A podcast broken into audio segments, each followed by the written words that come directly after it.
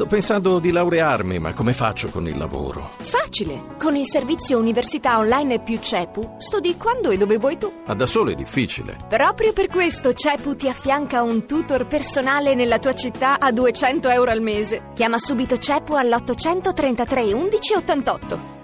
Il Captagon, dunque, un farmaco in grado di inibire paura e dolore, di fatto la droga ufficiale dei jihadisti. Dottoressa Pacifici, in quali circostanze è nata questa sostanza e come si è trasformato il suo uso?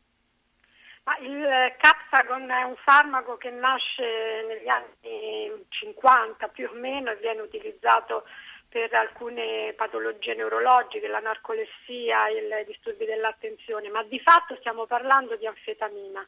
Le anfetamine sono farmaci antichi, eh, utilizzati solo all'inizio del, del secolo scorso, poi abbandonati come farmaci perché creano gravi problemi di dipendenza e importanti effetti collaterali.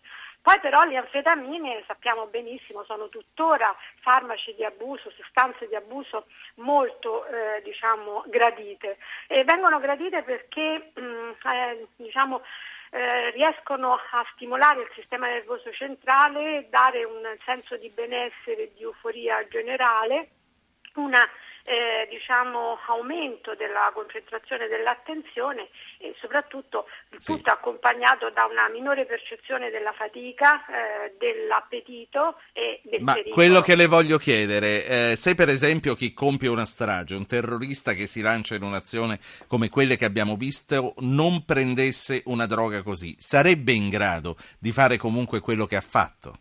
Certamente, no, qui stiamo parlando di sostanze che amplificano il, eh, diciamo, la risposta cognitiva e neurologica di un soggetto che è un soggetto già di per sé ovviamente disturbato e con gravi pr- problematiche. Eh, tenete presente che le anfetamine utilizzate sicuramente da questi jihadisti sono però eh, le stesse sostanze che ha utilizzato Simpson, il ciclista famoso nel Tour de France del 1967 a scopo di doping.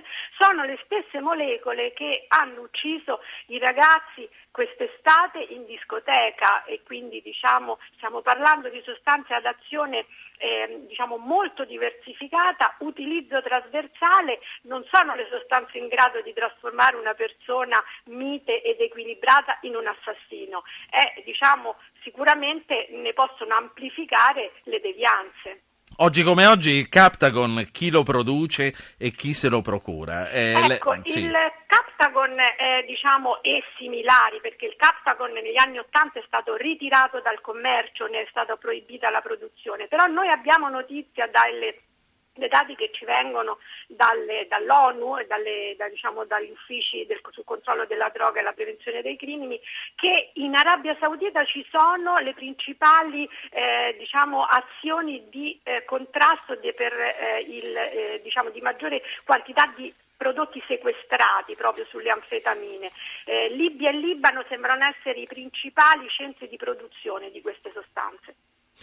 Senta, ehm, quello che le voglio chiedere, ed è un dibattito che è in corso, c'è chi sostiene che attraverso, per esempio, l'analisi dei liquidi fognari, eh, come succede con la cocaina in certe sì. città, si potrebbe risalire a chi fa uso di, questo, di questa molecola.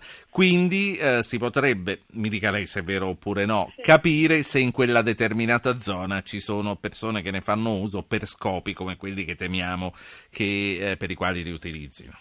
Guardi, le, gli studi delle acque fognari sono stati studi molto interessanti, ma che danno un'idea, una dimensione dei consumi delle sostanze su aree vaste e possono far capire se il fenomeno è un fenomeno in aumento, in diminuzione o costante. Non sono assolutamente in grado di identificare diciamo, né il vero e diretto consumatore né tantomeno un'area ristretta, perché ovviamente stiamo parlando di metodologie ehm, eh, dire, di indagine eh, esplorativa, eh, assolutamente non è possibile risalire al diretto consumatore con queste eh, metodologie.